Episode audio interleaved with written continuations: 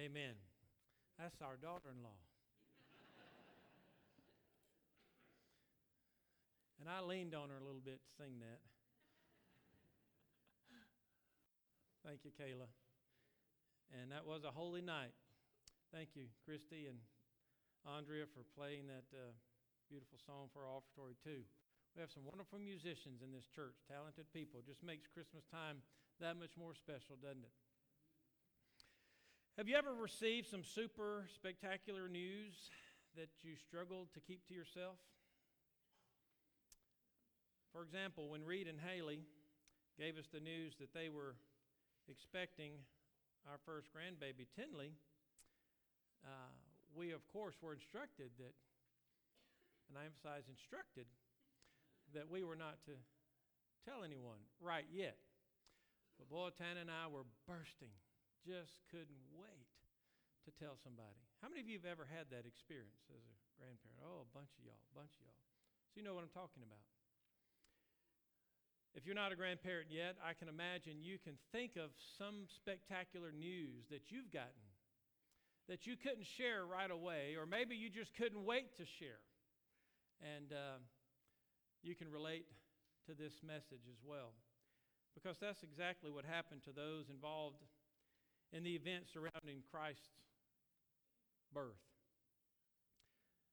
All these people, the, the shepherds, the wise men, Simeon and Anna, Mary, Elizabeth, Joseph, they had just received the greatest news they probably had ever received before. Something that was prophesied and promised years and years ago and they looked forward to. And finally, it was imminent, it was here. He was here, as Kayla just saying. And they just could not wait to share that story.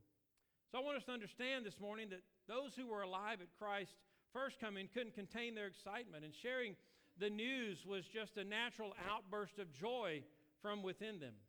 And it prompted them to point out the day when this little baby would grow up and bring salvation and redemption to all of us.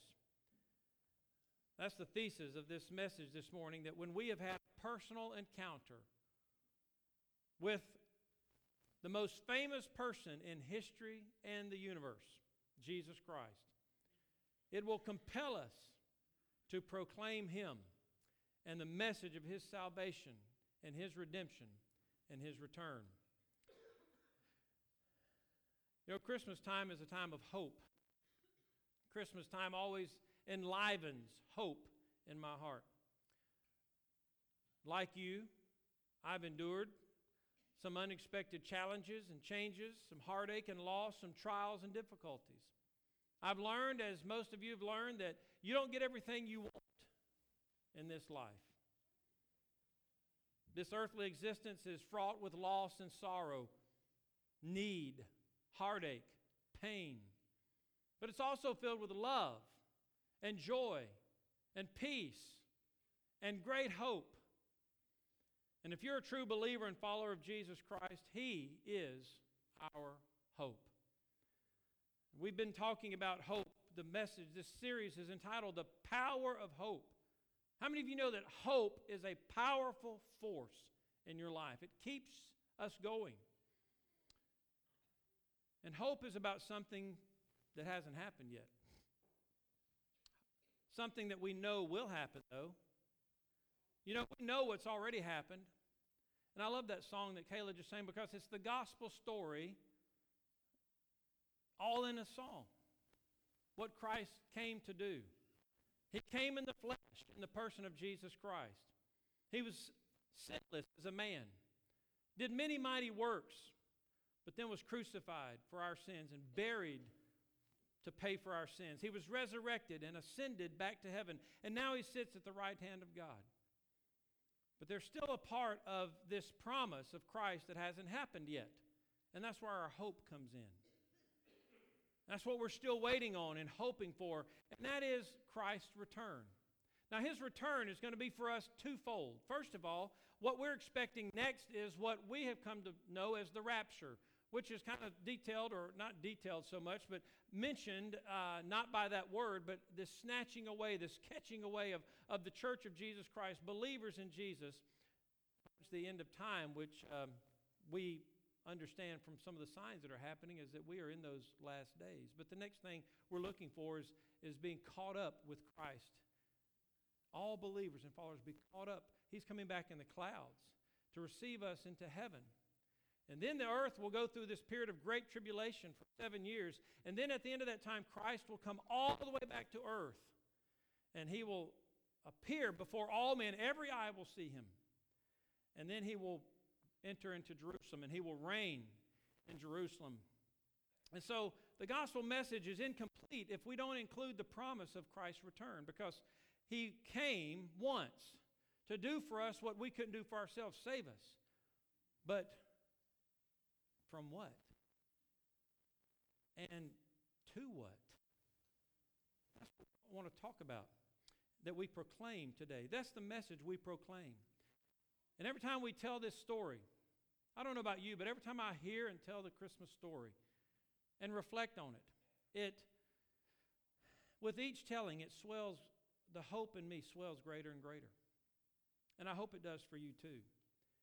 And we have seen in this month of Sunday morning messages the biblical account of Simeon and Anna that they were convinced of a promise that Christ was coming. They were consumed in preparation for his coming. They were captured with praise when he came. And today we're going to see, like others in the Christmas story, and hopefully we ourselves, they were compelled to proclaim. When Simeon and Anna, and if you turn to Luke chapter 2, I want to read some of that passage to you. Luke chapter 2. If you look at verse 25, it will be on the screen too. Luke 2:25 says, Behold, there was a man in Jerusalem whose name was Simeon. This man was just and devout and waiting for the consolation of Israel, and the Holy Spirit was upon him.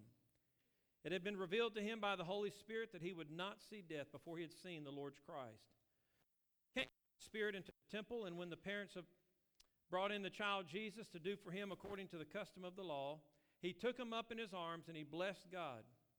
And he said, Look, or Lord, now you're letting your servant depart in peace according to your word. For my eyes have seen your salvation, which you have prepared before the face of all peoples, a light to bring revelation to the Gentiles and the glory of your people Israel. Now, Simeon's not just speaking this to the Lord. Yes, he is. It's a prayer. It's praise, as we looked at last week, but it's, but it's also a proclamation of what's happening and what will happen. He's proclaiming that this person, this baby that's been born, is going to bring salvation. And look verse 38. Anna does the same thing, this widow. It says, And coming in that instant, she saw, well, she saw Jesus. She gave thanks to the Lord and spoke of him to all those who looked for redemption in Jerusalem. So here are these two elderly people who are in the temple, and they knew that this person, this little baby, was not just the answer to their hopes, but was the answer to the hopes of the whole world. What we need to realize is that all these people that are strung out on drugs and alcohol and immorality and, and violence and hatred, you know what their hope is? They don't know it. But you know what their hope is? It's Jesus. He's the answer to all of their problems. He is what they're still looking for. I want us to answer three questions today. What compelled Simeon and Anna to proclaim? Why did they proclaim? And to whom did they proclaim? And so, in answering these questions about Simeon and Anna, I hope we discover what our responsibility is too. You know, we sit in church Sunday after Sunday. We, we come to Sunday school, we study the Bible, we, we, get, we worship and we praise the Lord together. But I wonder how much of Jesus just stays right here? And how much of him do we actually carry out to our workplace, to our schools, to our leisure places? What are we actually doing with what we're seeing and experiencing about Jesus Christ? You see, when those at the first Christmas, when they saw and beheld it changed them. And so, the first thing I want us to look at is what compelled them to talk about Jesus was a personal encounter. Simeon said, My eyes have seen. My eyes have seen. Peter and John, in Acts chapter 4, in verse 20, the Bible says about them, they were, they were instructed do not speak anymore in the name of Jesus. And young people, I, I hope this doesn't happen in your lifetime. I hope it doesn't happen in mine. But we see that we're inching closer and closer in our country to that being reality in the United States of America. Do not speak to us in the name of Jesus. Do not talk to us about God or the Bible. But Peter and John said in Acts 4:20, we cannot but speak the things that we have seen and heard. Listen, when you've had a personal encounter with Jesus Christ, you can't help but talk about him. Just like I couldn't help talking about my grandbaby. And all you other grandparents been grandparents longer than I have, and people may not want to hear it, but you can't help but talk about it, can you? You whip out them pictures, you don't need an invitation to whip out those pictures, do you? You just whip them out. Nobody asked you to show us your grandbaby. You just can't wait for them to see him.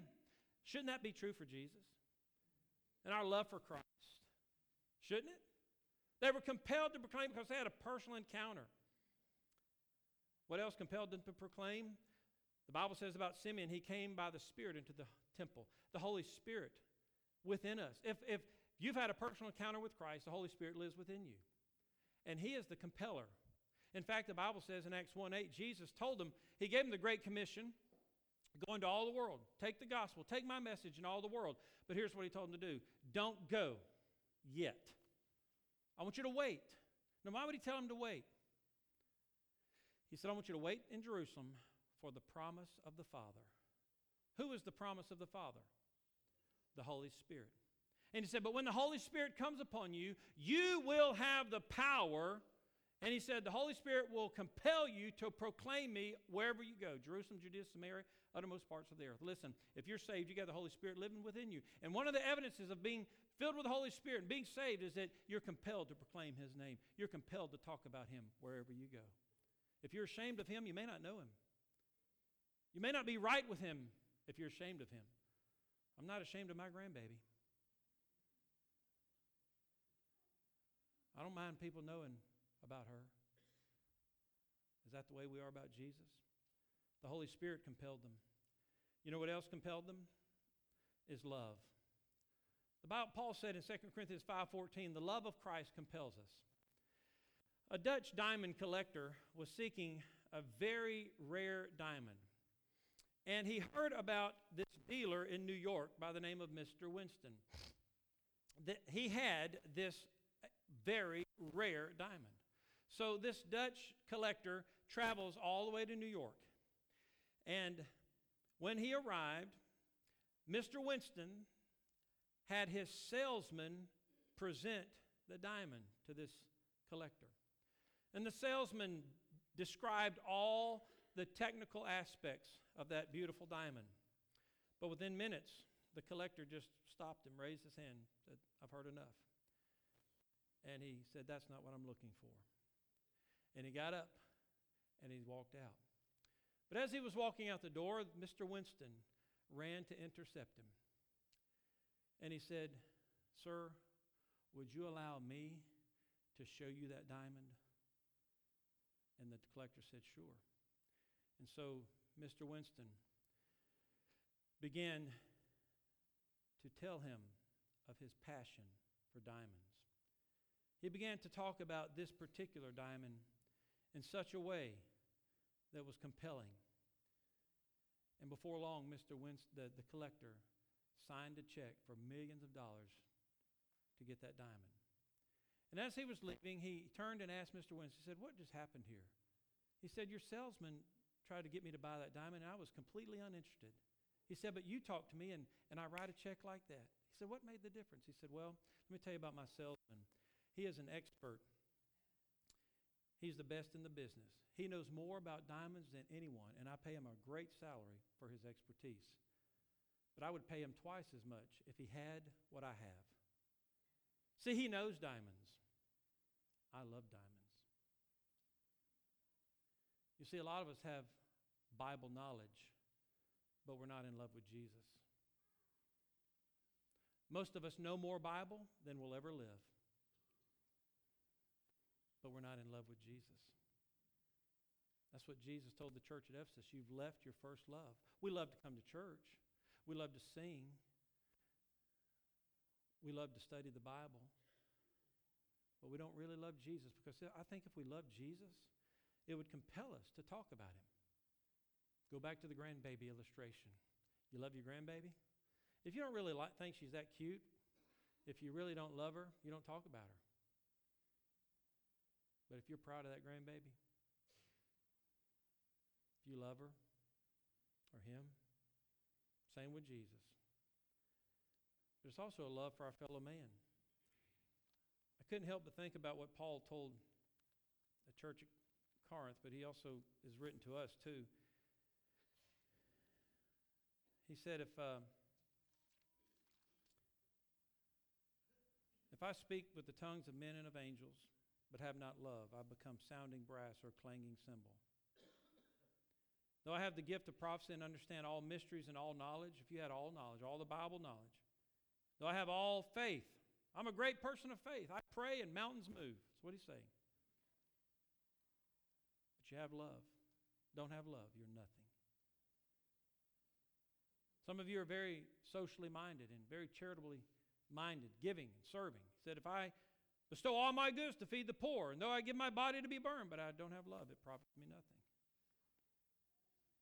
You see, sometimes we don't love other people enough to share the truth of Jesus Christ with them. The Bible tells us in the Gospel of, well, the, the book of First John, chapter 4, it says in verse 7 Beloved, let us love one another. For love is of God, and everyone who loves is born of God and knows God. He who does not love does not know God, for God is love. In this, the love of God was manifested. Now, Paul, uh, I mean, John begins to teach the gospel and connected to love. It's the love of God that, that sent Jesus Christ, his only begotten Son, into this world that we might live through him. And this is love, not that we love God, but that he loved us and sent his Son to be the propitiation for our sins. Beloved, if God so loved us, we also ought to love one another. You see, I didn't ask Jesus to come. Nobody invited Jesus to this world. Think about it. You know why you're saved? It's not because you invited Jesus to save you. You say, Yeah, it is. I did do that. Yeah, it is. You exercised your will to do that. That's part of salvation. But you didn't you weren't looking for Jesus in your life. God intersected your life just like when G- God came Jesus came out of heaven. God came in the flesh. Nobody invited him. Nobody wanted him. In fact, when he finally came, he was rejected. But God showed us the Savior. And that's how we got saved, is we saw what God did. And we saw our sin. And we asked God to forgive us and cleanse us. And yes, we did invite him in, but it wasn't until after he came without our invitation. Now, how does that relate to what I'm talking about? Sometimes we wait for somebody to invite us to tell them about Jesus. If you wait for somebody to invite you to tell them about Jesus, you're going to be waiting, you're going to be a skeleton. If you think people are out there anxious to hear about Jesus, you're mistaken. Do they need him? Desperately need him? Are their souls longing for him? Yes. But mentally and emotionally, they're not, some, most people are not aware of it. We have to make them thirsty, make them hungry, Help them to see. We need to love them like God loved us. God loved us and sent his son. Do you love your fellow man? You know, think about what's going to happen to that coworker of yours if he doesn't get saved. He dies. What's going to happen? If you believe the gospel, when the Bible is true, what's going to happen? You don't want to say it, do you? He's going to hell. Is that where you want him to go? Do you care? That's why Jesus came. That's why the angels announced it. That's why the shepherds couldn't keep it to themselves. That's why Mary, Simeon, and Anna couldn't keep it to themselves. They loved others, they loved Christ. You know, what about our church? Does our church, does this community know that we love people here? I think we have a good reputation for that here. It reminds me of a story. One Sunday, a lady watched this boy uh, keep coming, keep passing her house. And she stopped him one day and said, Where are you going? And he said, Well, I'm going to, I'm going to church. She goes, Well, where do you go to church? He said, Well, I go to that church way down there. She goes, Why do you go to that church when you pass three other churches to get to that church and you have to walk? Why don't you just go to the closest one? He says, Because that church loves me. You know, people will drive 100 miles to go to a church that loves them. So, why did they proclaim? They proclaimed because they had a personal encounter with Christ. They proclaimed because they were compelled by the Holy Spirit. They proclaimed because they had love for Christ and for others. And that's what will compel us to proclaim. If you're not proclaiming, telling others about Jesus, something's wrong in your relationship with Christ. Something's wrong. You need to evaluate your relationship with Christ. What message did they proclaim? If you look at verse 29, it says Simeon, part of his message, in fact, the very beginning, he said, Lord, now let your servant depart in peace according to your word. He was proclaiming God's word. He knew what God's word said. The General Secretary of the Bible Society in Zimbabwe, his name is Gaylord Kambarami, and he was trying to give a New Testament to a, a very belligerent man who didn't really want a New Testament Bible. The man said, I don't need that Bible. In fact, I'll probably just rip out the pages and roll cigarettes with them. And Camberini, Camberami said, Well, I understand that, but at least promise me to read the page of the New, Testament that you rip out. At least read that page before you roll it and smoke them. Okay. And so the man agreed, and the two went their separate ways. Fifteen years later, the, the two men meet at a convention in Zimbabwe. And the Bible smoking pagan had, had now been saved. And he was standing to give his testimony at that convention, and he said this I smoked Matthew,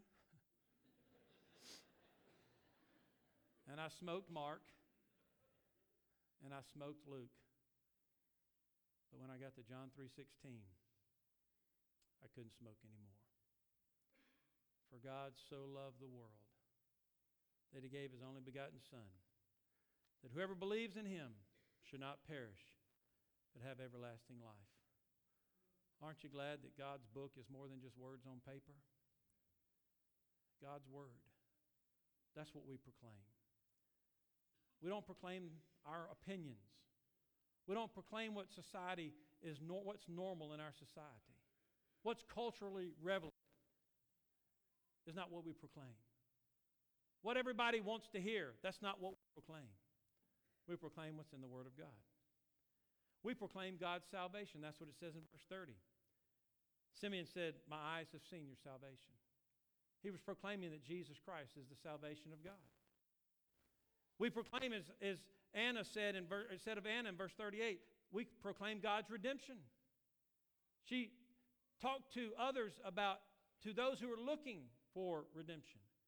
And you see, God's word, God's salvation, and God's redemption, you know, are all wrapped up in one person. Who's that?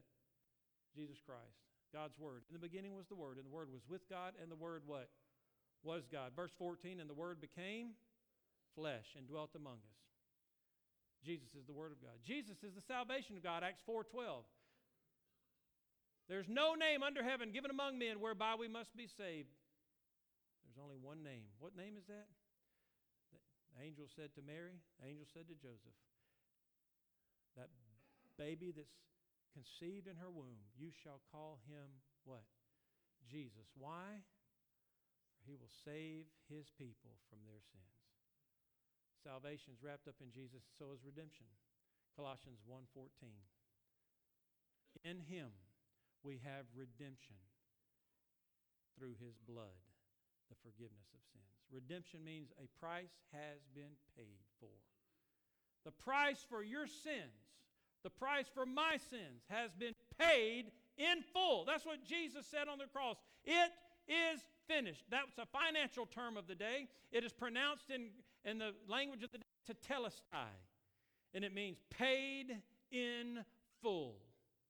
So when Jesus said it's finished, he was declaring, God, Father, I paid the debt for all mankind. What, what a fool to reject the debt being paid. Suppose you owed a billion dollars to somebody. And he, somebody else came along and says, I'll pay that debt for you. And you say, nah, I'll handle it. I'll handle it. That's what fools do when it comes to rejecting Christ. Nah, I'll take my chances. I can handle it. My good works outweigh my bad. Really? Your bad works have already been erased if you just accept Jesus Christ. Simply put, we proclaim Jesus Christ. That's what Paul said in Colossians 1. He said, I didn't come to baptize, I came to preach Jesus. He said, I don't preach conventional wisdom. He said, I preach Jesus Christ and his, his death. We, we got to talk about Jesus, y'all. Talk about Jesus. Let's keep the main thing the main thing. Let's keep the main one the main one. It's Jesus. So that's what Simeon and, and the leaders of the fledgling church in the book of Acts, we read they proclaimed Jesus, they preached Jesus, and the hope that they had in what Jesus had done and would do. Remember what I said earlier the gospel message is incomplete if we don't include the promise of his return. You see, he came to seek and to save the lost, right? You agree with that? Let me ask you a question. What did he save us from? What did he save us from? A lot of things. First of all, he saved us from our sins. We could say he saved us from ourselves. He saved us from Satan. He saved us from death, eternal death, separation from God, spiritual darkness and death. He saved us from a lot of things. Here's another question What did he save us to? He saved us from something, okay? He, he saved us from something. So th- think about this. Here's a guy drowning in the boat.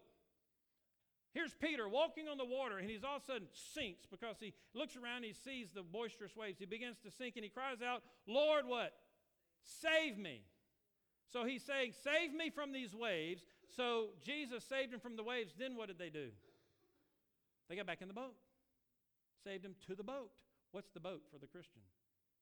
What are we saved from sins? What are we saved to? The Bible answers that question in 1 Peter chapter 1, verse 3 and 4. Blessed be the God and Father of our Lord Jesus Christ, who according to his abundant mercy has begotten us again to a living hope. So, what we're talking about, hope, through the resurrection of Jesus Christ from the dead, to an incorruptible inheritance, undefiled, that doesn't fade away, reserved in heaven for you. You've been saved from sin to heaven. You've been saved from yourself to God. You've been saved from Satan to Christ. Don't forget that's the message of Christmas. But it's also how are we going to get there? Well, some people are going to have to pass through the portal of physical death to get there. Some, I hope, like us, maybe today, we might be blessed to be part of the up snatching away that I spoke of a moment ago. But Christ is coming again. He says, I go and prepare a place for you. And if I go and prepare a place for you, I will come again. Again. He came once. He said, I will come again and receive you to myself. See, we're saved from ourselves to himself. That where I am, you may be also. He's getting us out of this junk hole, y'all. I love the Lord's Supper. That's what we're going to do tomorrow night. I'll read this scripture again tomorrow night, more than likely. 1 Corinthians 11 26. Paul says it this way He says, Why do we do this? He says, Every time you do it, you know, the Bible doesn't tell us how often we should do it. But he does say, every time you do it, Jesus said, do it in remembrance of me. But Paul said, every time you do it, you proclaim the Lord's death Is that where he put the period? Does anybody know how that verse ends? Till he what? Comes. There's a twofold promise right there. There's the death of Christ, and then there's the return of Christ. And we see that represented in the Lord's Supper. So we proclaim his death, his burial, his resurrection, and his return. He's coming back. Let me ask you this as we close to whom did they proclaim the message? Were they selective? Were Simeon and Anna selective? Were the shepherds selective? Go back and read the Christmas story. And you'll see, like it says in verse 31 and 32, he says, Simeon says, While you have prepared, which you have prepared before the face of all peoples, a light to bring revelation to the Gentiles. That was a new concept in that day. You see, Israel thought they, and they were, the chosen people. But Jesus didn't come just for Israel, He came for all people. That's what He says. Also, Anna spoke of redemption to all those who looked for redemption. You see, Jesus is not just the fulfillment of our hopes, but the hopes of the whole world. But most don't know it yet. They don't know He's their hope. Who's going to tell them? Who's going to tell them that Jesus is their hope? Who's going to tell that pot smoking drug addict that heroin shooting up drug addict? Who's going to tell that alcoholic? Who's going to tell that prostitute or that pimp? Who's going to tell the atheist that Christ is their hope if we don't? We proclaim to all people, we cannot be selective. Jesus instructed us to take his message to the whole world, Matthew 28. Acts 1 8. You ask, well, people don't want to hear it.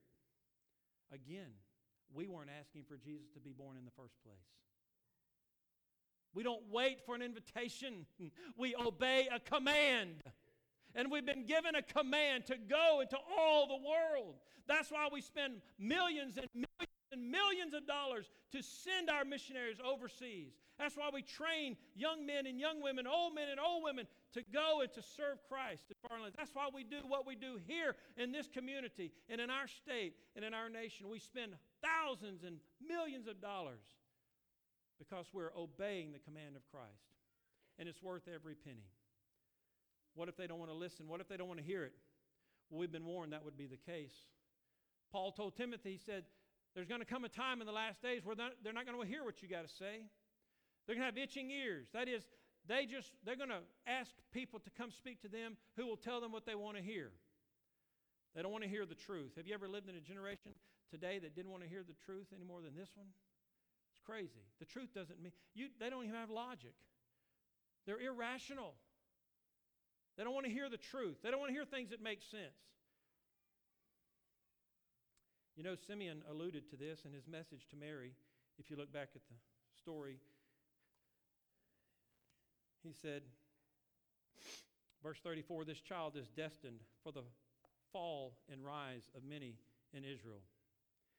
And a sword, oh, he says, and for a sign that will be spoken against. Simeon points out the fact that many are going to be offended at this little baby. Right off the bat, who was? Herod offended. The first act of violence against the Christ, the, physical person of Christ, the first act of violence was all the babies in Bethlehem were slaughtered.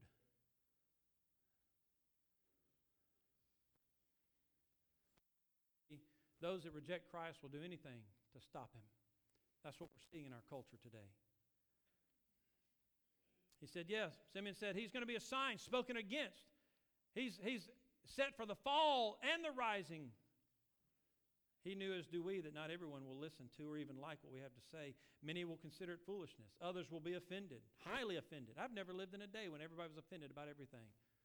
Whoever knew we could, this old fashioned Christmas song, It's Cold Outside, people get so upset about. I'm sorry if you're one of those, I'm sorry. That's just silly. You know, we're offended at everything. We make mountains out of molehills. If we just keep the main thing the main thing. He said to the Greeks in 1 Corinthians 1, Paul said, We preach Christ crucified. He said to the Jew it's an offense. To the Greek, it's foolishness. That's foolishness. You're going to be considered a fool by this world if you start talking about Jesus. It's all right. I'd rather be a fool to this world than a fool to God. The Bible says the fool has said in his heart there is no God. That's what God says is a fool. I'd rather be a fool to the world than a fool to God. And he says to the Greeks, a, I mean to the Jews, it's a stumbling block. That word stumbling block means uh, offense. It's a scandal. It's actually translated scandal, an offense. People are offended at hearing the message of Jesus Christ. They're not going to like it. Not everybody's going to like it. I love the story of Acts chapter 17, where Paul was in the most, the wisest place you could be in that day, Athens, Greece. And he was in the wisest spot in the wisest place, the Areopagus, where all these learned men from all over the world were gathered discussing new ideas and new things. It was like a great convention every day of wisdom of the world. And Paul, can you imagine Paul? He steps in and maybe he, I don't know if he interrupts, but he begins to tell, he said, Hey guys, I noticed that y'all have all these altars here to all these different gods. He said, I even noticed, he said, I passed one that said, To the unknown God. And Paul said, Hey, let me introduce that guy to you. and he begins to preach Jesus. And the end of that chapter says, And some rejected it, but some believed. Hear that? Yes, many are going to think it's a foolish thing we do to talk about Jesus. But for some, we'll be rescue the, rescuing the perishing. They'll reach up and say, That's exactly what I need. Don't be afraid of those that are offended. In the 1840s, John Geddie left the pastorate of a church in Canada to take his wife and two small children to the South Seas to begin a mission work there. After a thousands of miles voyage, they arrived at the New Hebrides Islands. And this island chain was filled with cannibals. And more than 20 crew members of a British ship had already been killed and eaten just seven months earlier before they, the Geddies arrived. They faced the difficulty of learning a language that had no written form and the constant threat of being killed. Slowly, a few converts began to come to Christ. And then more received their gospel of Christ. Geddie continued his ministry faithfully. He, in, he translated the entire Bible into their native language. He planted 25 churches. And for those many of those years, Geddie labored and with little help and little word from home. But God was faithful to his servant. In the pulpit where he pastored for so many years back in, America, back in Canada stands a plaque in his honor which says, When he landed in 1848, there were no Christians here. And when he left in 1872, there were no heathen. Oh, that I and we had that kind of passion to proclaim what we rehearse year after year, week after week, even day after day. If we would but speak it,